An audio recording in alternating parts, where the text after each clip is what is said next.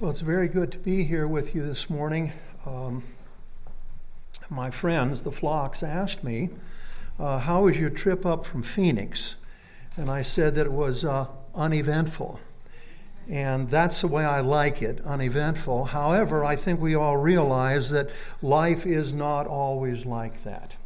Life is not always like that. So, would you bow in prayer with me before we consider uh, Proverbs 27 1? Our Father, we are thankful for your holy word. We are thankful that you protect and preserve the scriptures throughout history for us.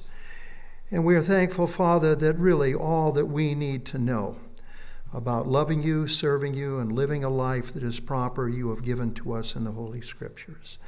So, as we consider uh, Proverbs 27 this morning, we ask that your Holy Spirit would illuminate our minds, that you would give us a teachable spirit, and Father, that you would please protect us from error. In Jesus' name we pray, Amen. And so, regarding um, eventful, non eventful trips, uh, I was born and raised in Phoenix, Arizona, right in the center of the town, and I went to Phoenix West High School. When I was a high school student, I was invited to go deer hunting with one of my friends from school.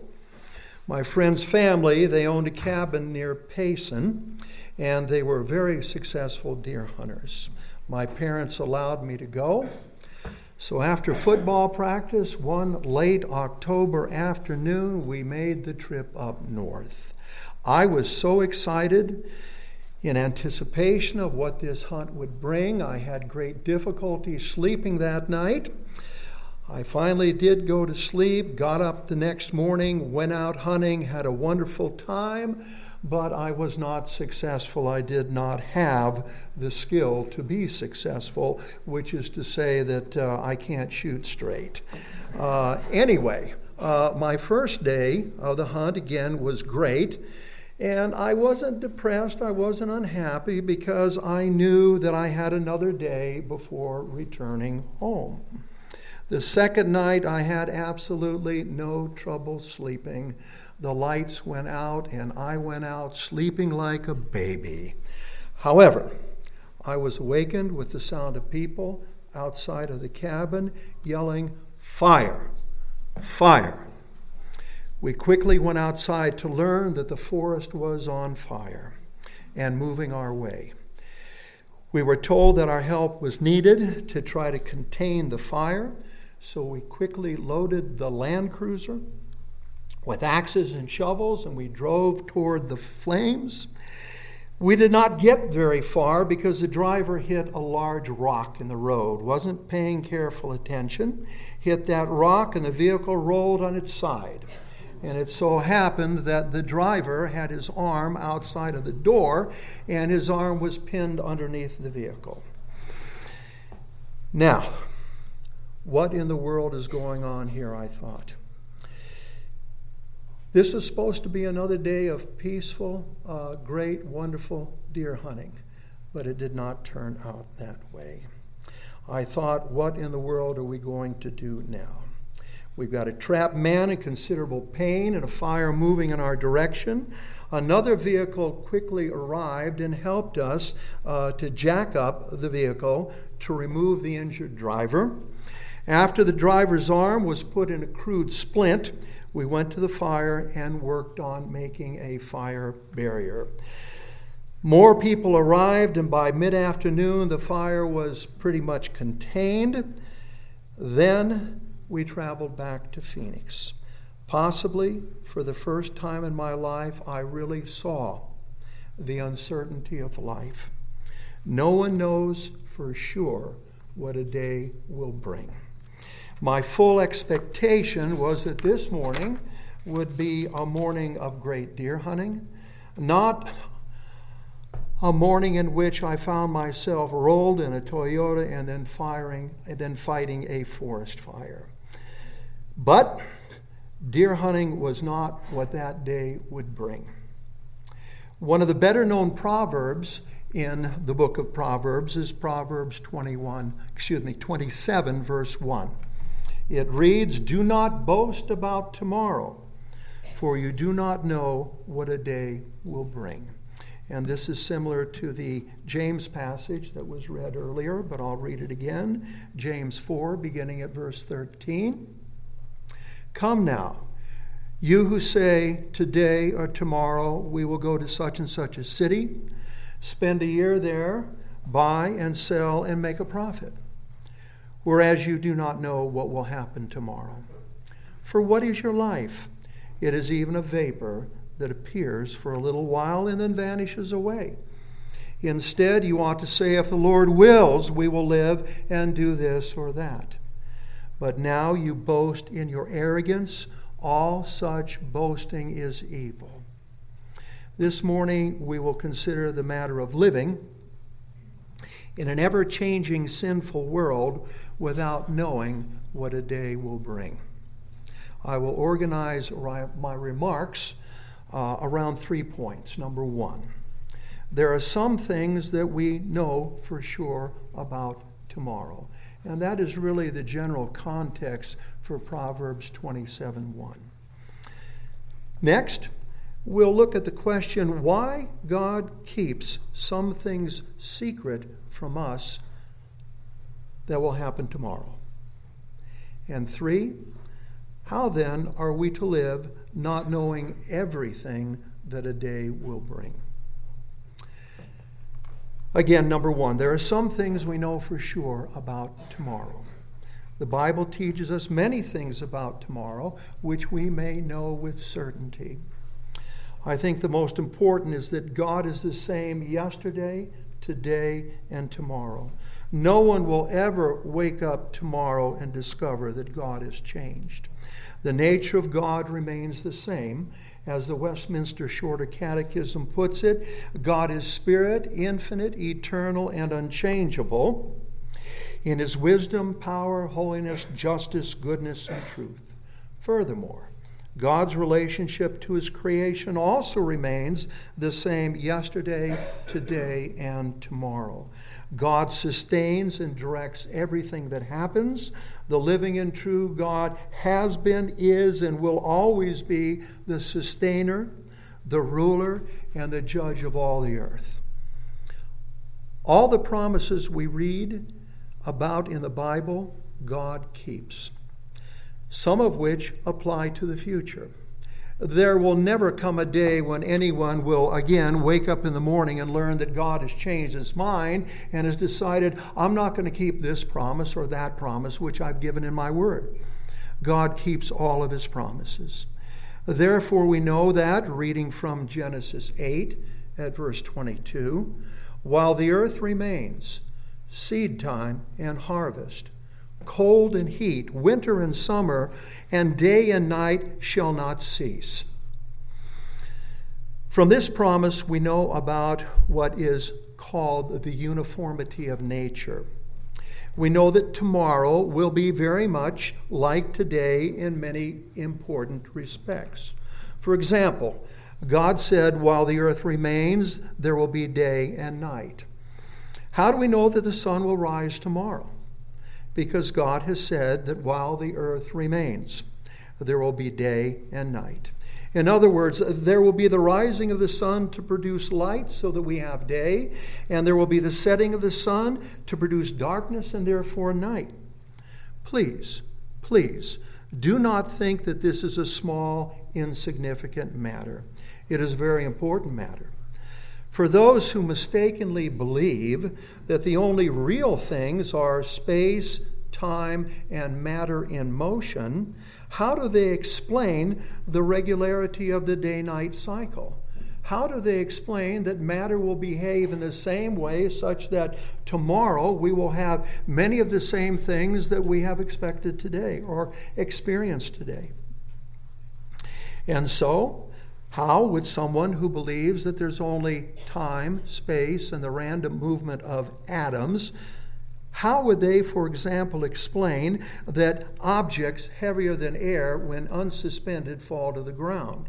How would they explain that water boils at sea level at 212 degrees Fahrenheit all over the planet? And how would they explain that the opposite poles of magnets attract each other day after day?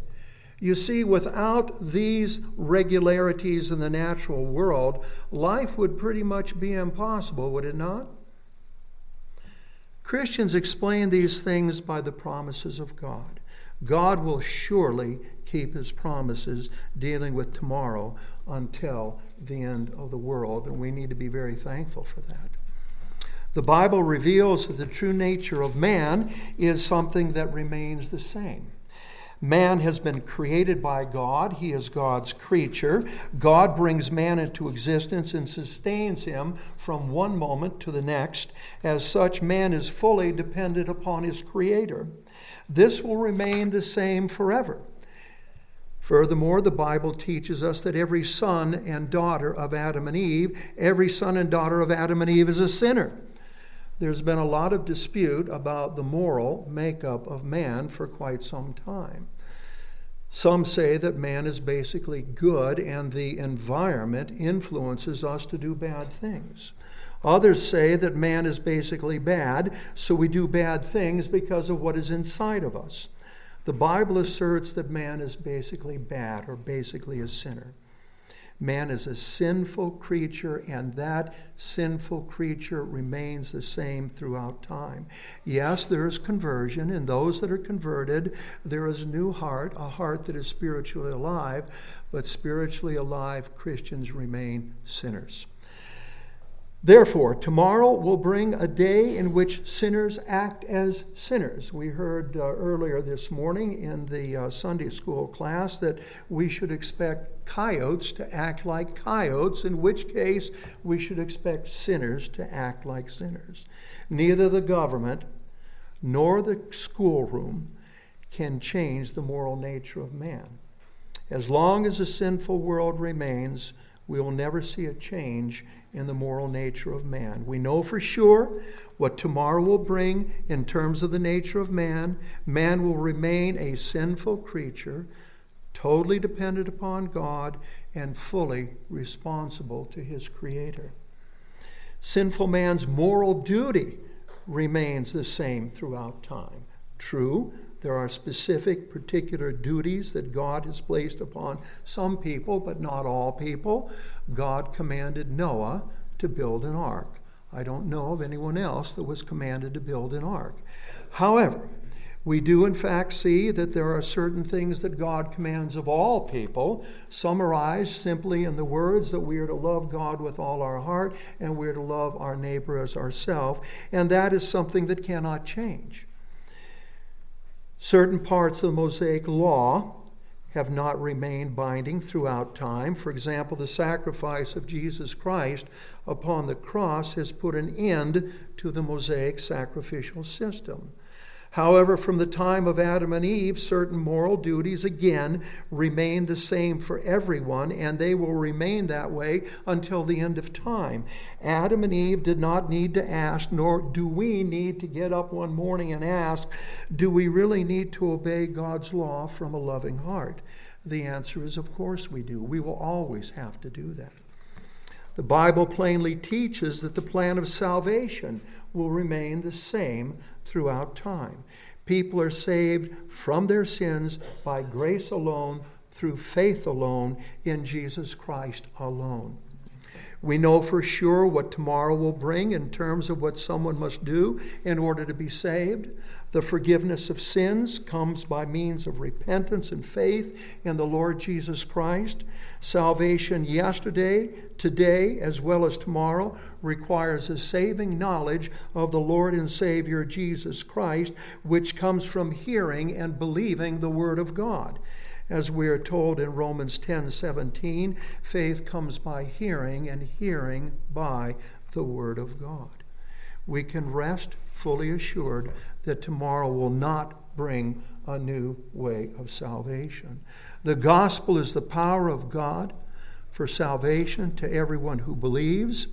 There is one gospel and only one gospel of the Lord Jesus Christ, and this will remain the same throughout time. And so the point is the statement that we have in Proverbs 27 1, we do not know what a day will bring. That is to be taken within the context of we know for certain all kinds of things that will remain the same tomorrow. Number two, why does God keep some things secret from us that will happen tomorrow? Why? Well, the things that we need to know about tomorrow in order to live a life pleasing to God, they have been revealed to us. The Bible gives us the essentials or the must have information about the future for godly living. Yes, there are some things that have not been revealed to us. We know this. Consider Deuteronomy 29 at verse 29. It reads The secret things belong to the Lord our God. But those things which are revealed belong to us and to our children forever, that we may do all the words of this law. Our question now is why are there these secret things pertaining to the future, things that God has not revealed to us? Why? Well, what we need to understand, this is absolutely clear, is that those things that we need to know have been revealed to us. And the things which are secret are those things that we don't need to know. The important lesson here from Deuteronomy 29 29 is that God reveals to us what we need to know to love Him, to obey Him, to please Him. There are no secrets that God has hidden from us, which He holds us responsible to know that we cannot know because He has hidden them from us. That does not exist. Now, there are a number of things that could be the reason for the secret things of God kept secret from us. There are a number of things. It could be that the secret things are simply none of our business. It could be. In other words, God reveals information or allows us to discover information on the basis of what is our business in this world. The things uh, that are our business, uh, my business, your business, are the things we need to know in order to honor Him, in order to live a life that is pleasing to Him, and that is really enough. This is like the American military, which often dispenses information on a need to know basis. Now, throughout the history of the Christian church, People have asked all kinds of questions, and sometimes I think we ask too many questions. Uh, but people have wanted to know, for example, the exact time and circumstances of the Lord Jesus Christ's return to earth. This information has been kept secret by God. Why? Well, it could be that this is simply not our business. It's not something that is needed in order to serve Him. Now, it could be that the secret things of God are those things that are also not good for us to know. In other words, the secret things are things that we cannot handle or deal with properly. That's a possibility. The secret things are those things that are better for us not to know because they would be a stumbling block for us in serving God. For example, if God were to reveal the precise time and circumstances of my death or my wife's death, I am sure that this would be something that would be difficult for me to handle. It would be difficult for me to focus on doing the task that God has given me to do at this time. This information, the information that I could not handle, I could not handle because it may produce stress, anxiety, and lack of ability to focus on my work. This is something that God keeps from me. It could be that the secret things of God are secret in order to help people, His people, more fully trust in Him and not ourselves. Now, the unknown normally makes people uncomfortable. and even in some cases terrified. Therefore, it could be that the unknown future leads God's people more and more to rely upon Him for what will happen to them tomorrow and that day again and again. The point here is that God's secrets can be functioning as a means of grace to God's people. We're to trust in the Lord with all our hearts. We're not to lean on our own understanding of the various secret things that will happen to us in the future, but rather we are to trust God. God knows what the future will bring because He has planned it and because He will bring it to pass. And what we need to do is we need to trust God that He will take care of us. We need to trust in God's promise that He will never leave us or forsake us. Matthew 28 20.